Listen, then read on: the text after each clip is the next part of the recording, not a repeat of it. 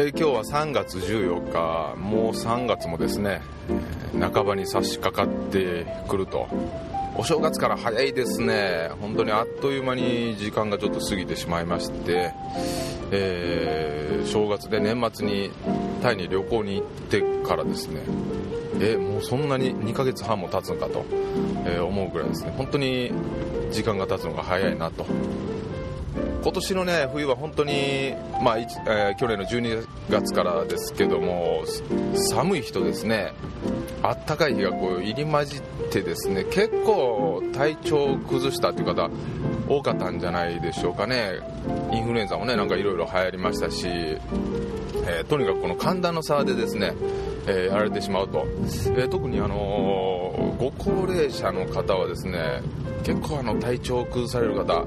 いらっしゃいました。あの患者さんの中でも肺炎をね、えー、患った方も2名ほどおりましたし、うん、ちょっとかなりこう体調不良を訴えるような、えー、方がいらっしゃいましたね。この体温調節っていうのは本当にあの自律神経でねあの賄われるんですけどもこれの調節がですねこううまくできないという高齢者のと特徴的なんですけども昨日ね、えー、暑いと言ってたのに今日は寒いとかねこう気温とこう逆に体感温度を感じたりするような、えー、まあ、そういう風になる方も、えー、いらっしゃいますね。ですからもうこれはもう致し方ないんですけども、まあ、体調をしっかりと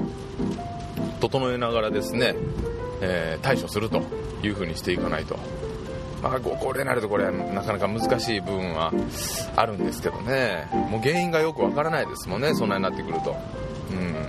まあ、自律神経のバランスを整えるということではですねやはりあの鍼灸はすごく針治療ですね。針灸の治療はすごくね役に立つと思いますんでね。そういう風なものをまあ受けながら、えー、バランスをとっていくと、うん、体にまあ刺激をこう与えるわけですから。まあ、それに対する体の反応を起こして、えー、ということですね、まあ、いろんなツボを選定して、えー、この人にはこういう風なツボがいいだろうというようなねところへんにハリキューの刺激を与えてですね、え体調を整えるというような、まあ、そのようなことをしながらですねこの気温の差を乗り越えていければいいんじゃないかななんて思っておるんですけども。まあ本当に天候不順な冬でありました。もう本当に春になってきましたよ、えー、今もですねこれ西尾市のというところ奈良県のですね南あ中間から少し南に入った山間部をちょっと走ってるんですけどもね、えー、徐々にですね景色も変わってまいりました、まあ、今日はあいにくの雨なんですけども、えー、梅の花がですね結構咲いております。梅はもう散ってるとこもありますしこれからですね山桜がどんどん咲いてくるんですよ。あのー、山の中山間部を走ってますとこう山桜がですねピンク色にこう咲いてるんですよね。で結構ね群生して咲いてるところがありまして、え、山の至るところにですね。もうそれ本当に綺麗です。結構ね早い段階でソメイヨシノなんかはね大体4月3月後半4月に咲くじゃないですか。でもこの山桜はですねちょうど今からですね約1ヶ月間ぐらい咲くのかな。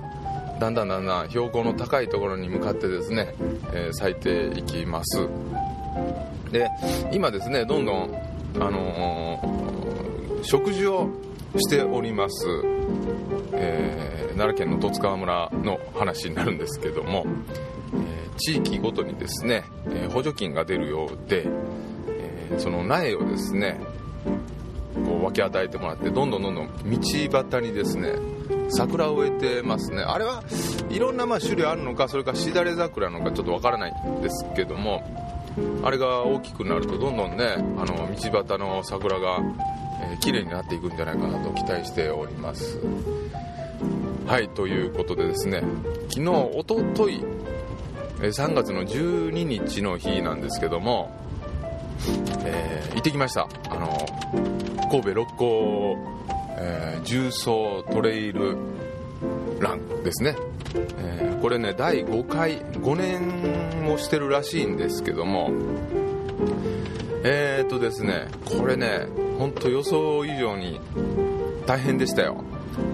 えー、っと今日ね走り終わって2日目なんですけども、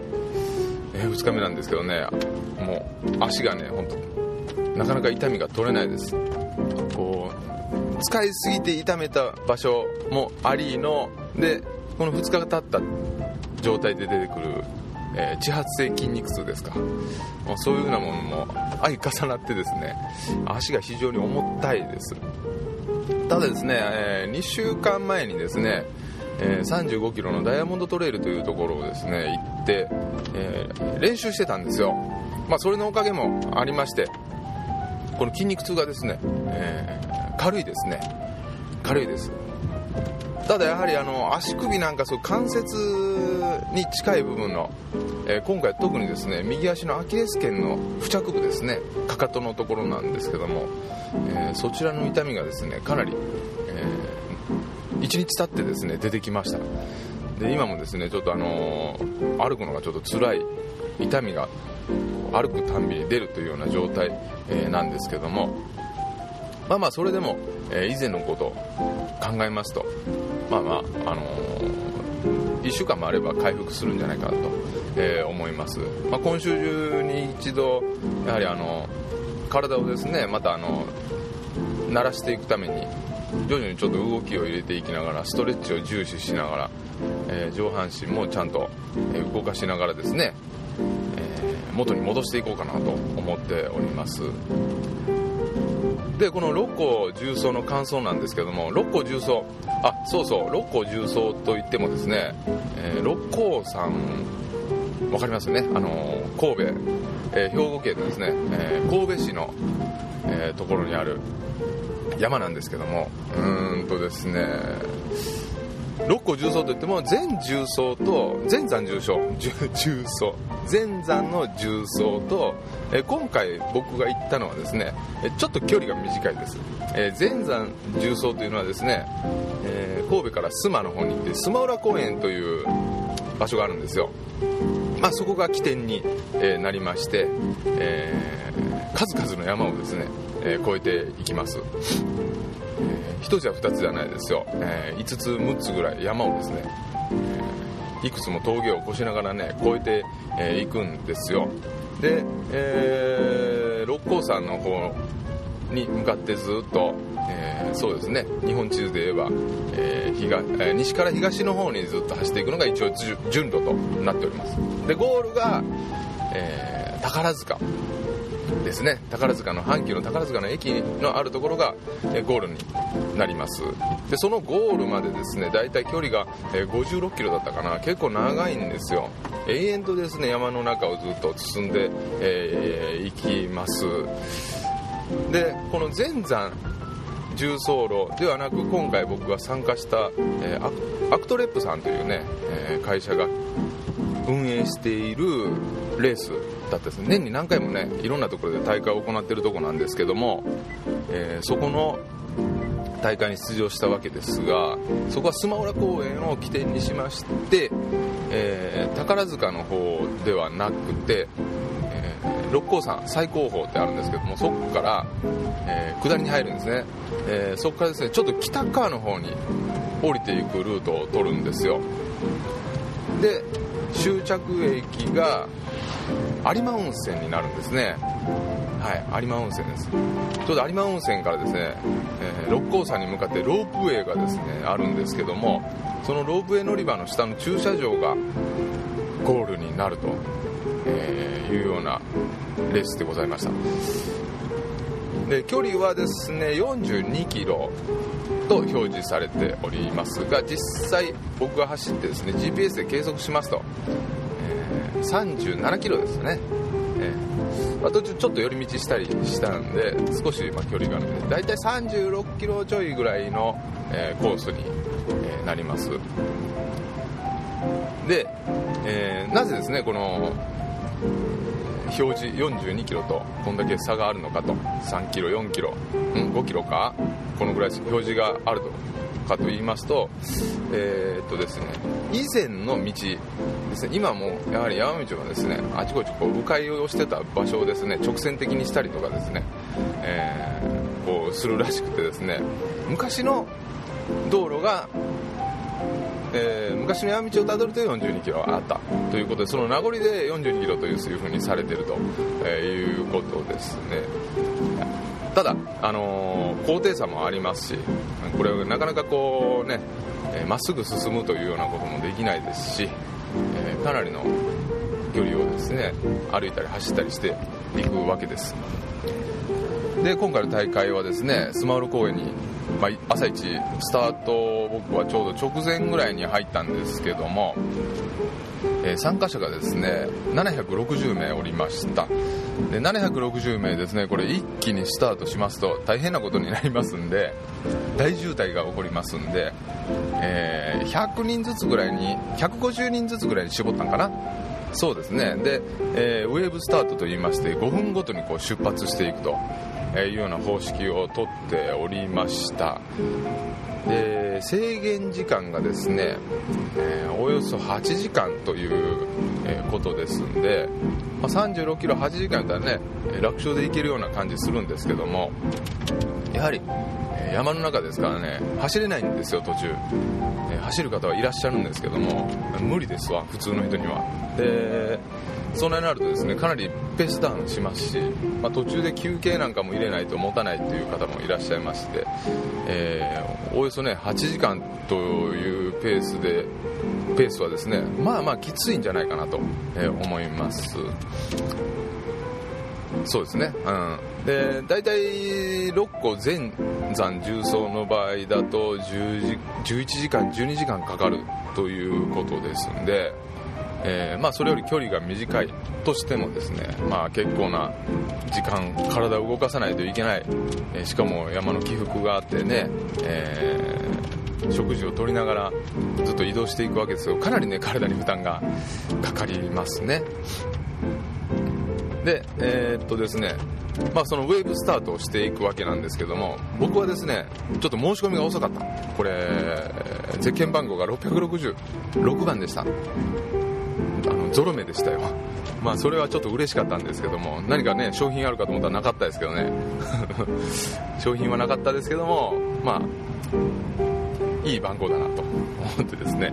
えー、666番これをザックに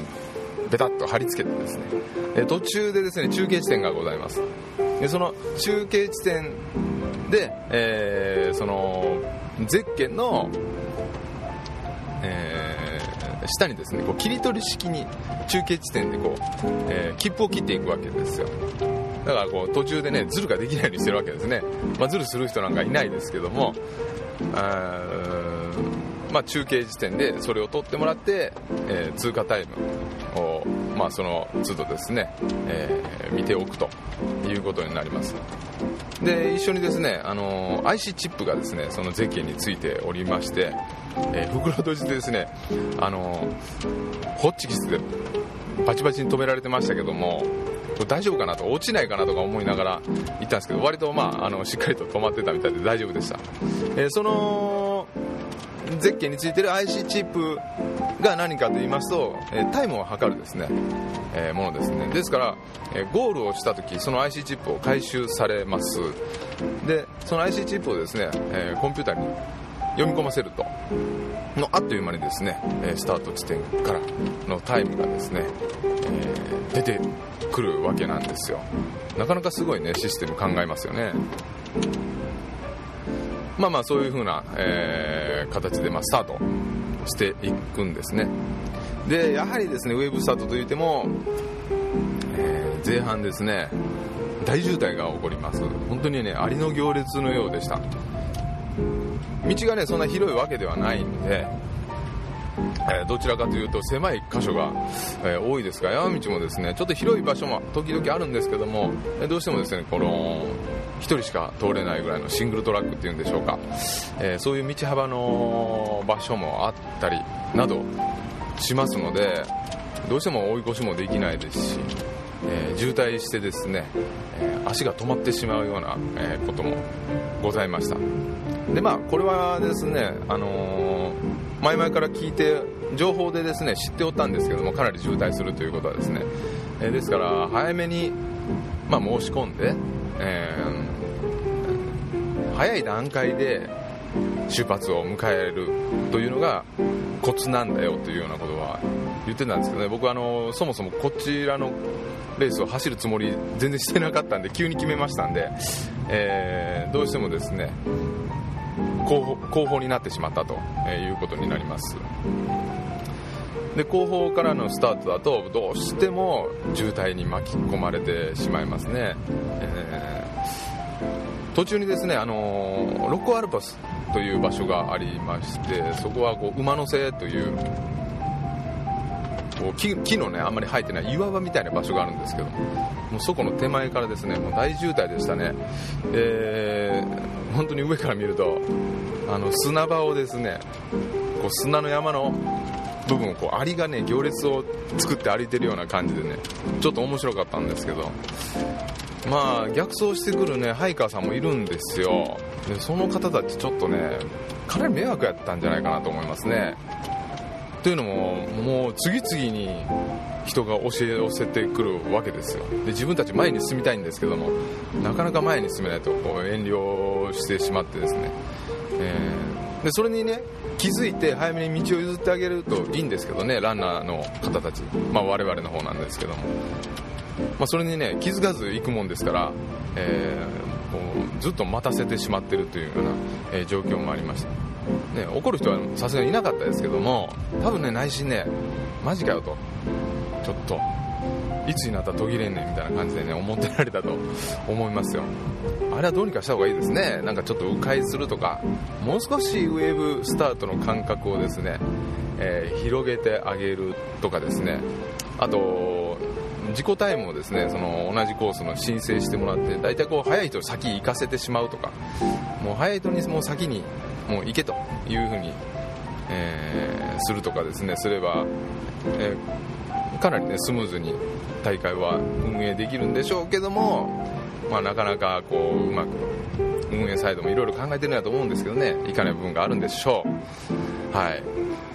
でまあ、あの序盤でですねそのような渋滞が起こるんですけども、まあ、徐々に徐々に進んでいくにつれて、えー、だんだん渋滞が解消されていきます。で前半はですね、えー、割とこう小山を何個か、えー、越えていきます。で強烈な階段があったりとかですね、えー、とにかくですねこう街中を一旦抜けたりするんですよ。山に入って次はまた街中とでその街中の向こうにまた次の山が見えてくるんですよね。えこれがですね結構ね精神的に応えるんですよ。またあれを登るんかと。えー、嫌ではないんですけども。いや、まあ、やっぱその時はちょっと嫌ですね、えー、でそういう風に進んでいくわけですね。で、えー、六甲重曹僕はあのしたことがなくでもちろん有馬温泉の方まで行ったことないんですけど途中まではね行ったことがあるんですよ。マヤ山というね、えまあ、一番きついところ辺まで、まあ、きついかどうかはこれ人それぞれなんですけども、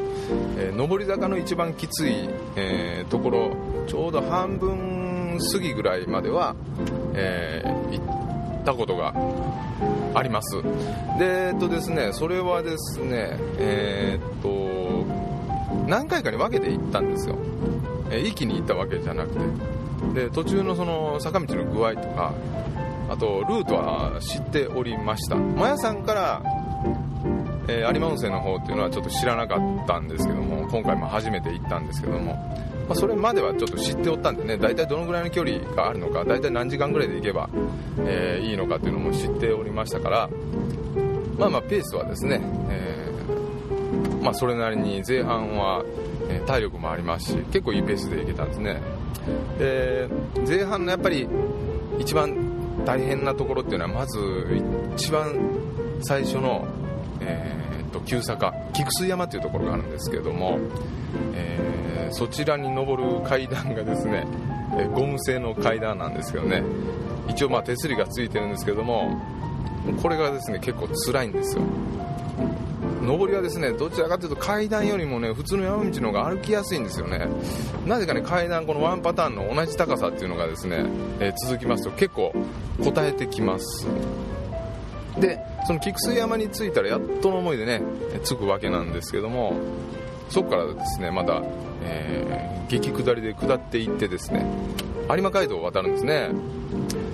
で天王吊り橋という吊り橋を渡ったらすぐ上り返しがあるんですよ。これ鍋豚山っていうんですけど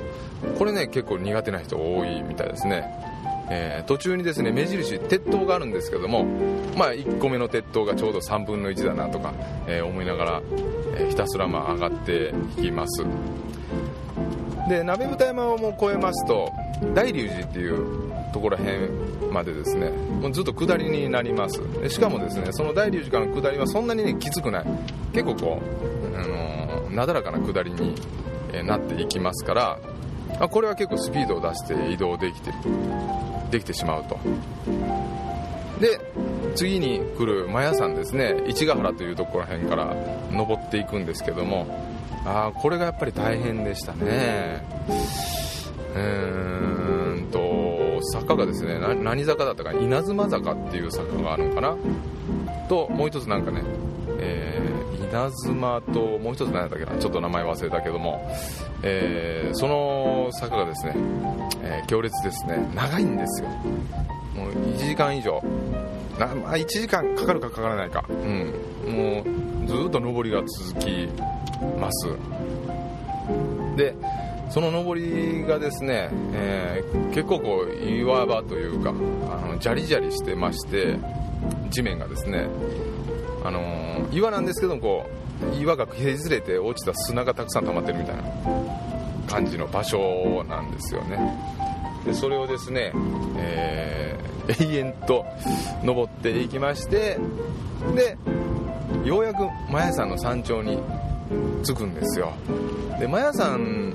が僕は一番まあきついだろうと思っておりましてまあその通りで一番きつかったんですけども、まあ、そっからのですね、えー、6個最高峰まであんなに距離があると思わなかったですね。ものすごい長い距離があってしかもですねアスファルトの道を何回もこう横断しながら山道に入ったり出たり入ったり出たりするわけですよ。でその山道もですねえ結構階段があったり起伏があったりとかしてどちらかというと最高峰までは上り基調で進んでいくんですよね。これが辛かったです。前さんの手前で結構僕足に来ててですね、え、体力もちょっと少なくなってる状態だったんですけども、まあ、その状態でさらにですね、えー、そのような繰り返される、えー、階段地獄がですね待っておりました。ああの思い出したけどちょっと辛かったですけどね。まあまあそこを越えて六甲山頂から、えー、最後ですねトトヤ道という魚屋さんって書いてトトヤっていうんですねあれ。トトヤ道という道を、えー、下っていきますと有馬温泉の方に、えー、行きます。有馬温泉まではもう常に下りになりますね。はい。いや1回だけちょっと上りなんですけどもう短いものでもうほぼ下りという形に、えー、なっていきます。しかもですね石がゴロゴロした下りですんでこれはもうかなり気をつけないとあいけない。転倒しますとねちょっとやっぱ怪我しますんで。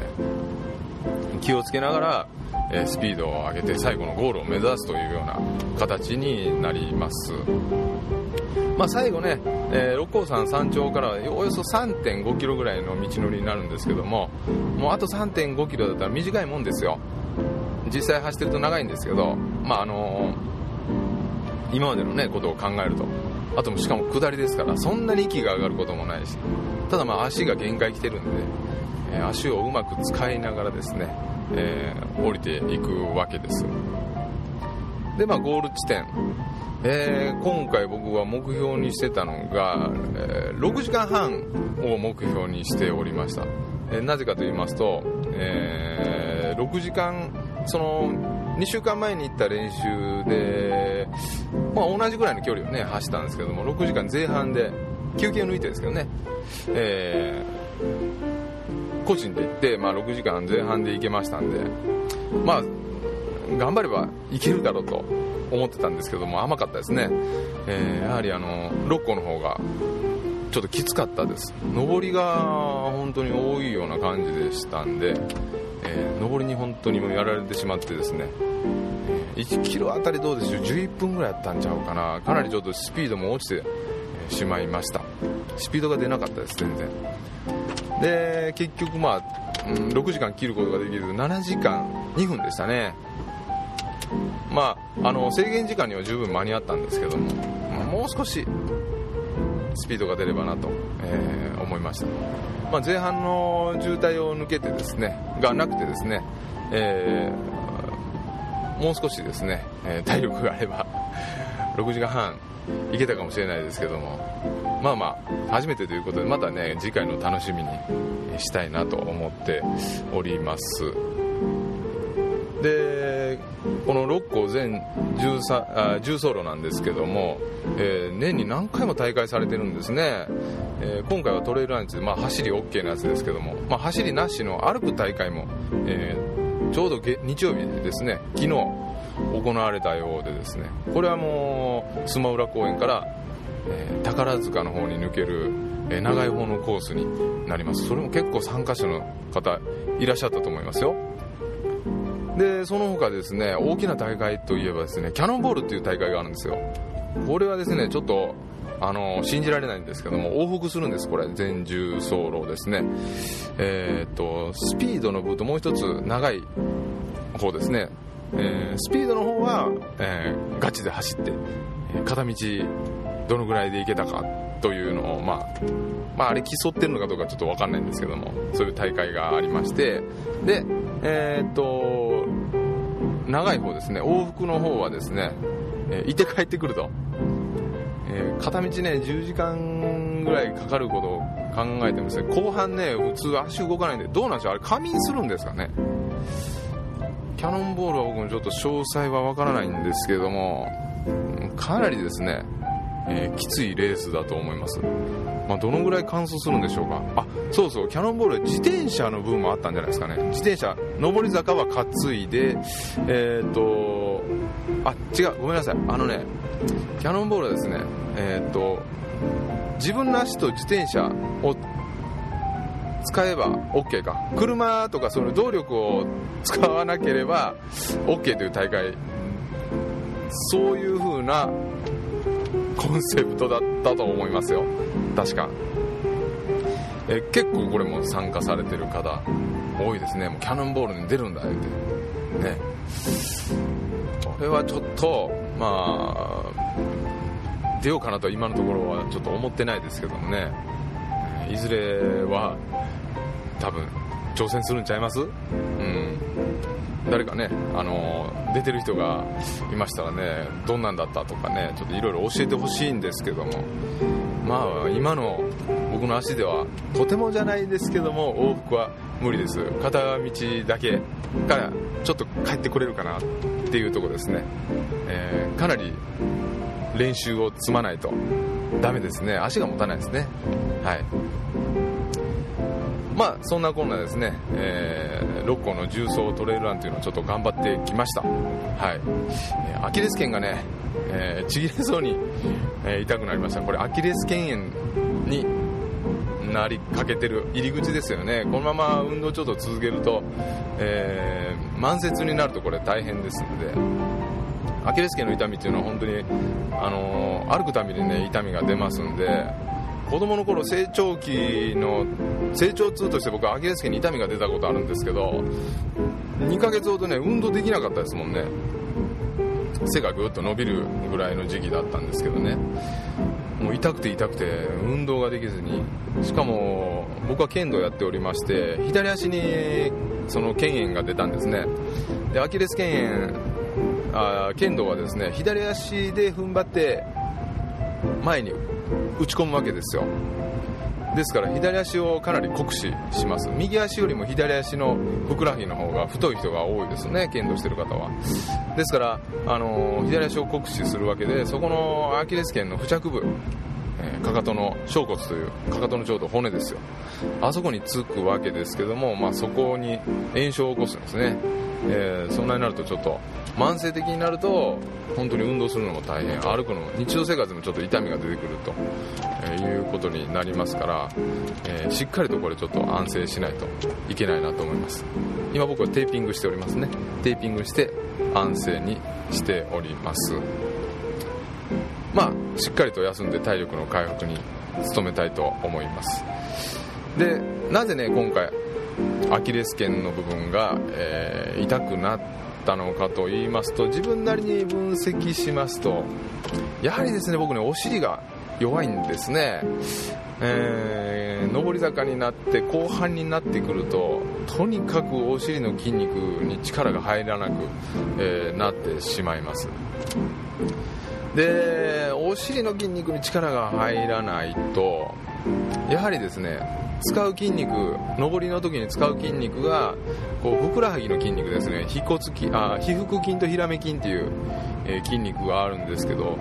まあ、その辺にやっぱり頼ってしまっているんでしょう。で上半身の動きもですね大きくなってしまったり、えー、しますんで、まあ、ですからこう一箇所にですね力がかかっていってしまうんですよね。で、まあ、その時はそんなにね気にならないんですが後々痛みがこう出てくるということはやはり限界以上の動きをしているということになっているので体がうまく使えていないという、えー、形になろうかと思うわけです。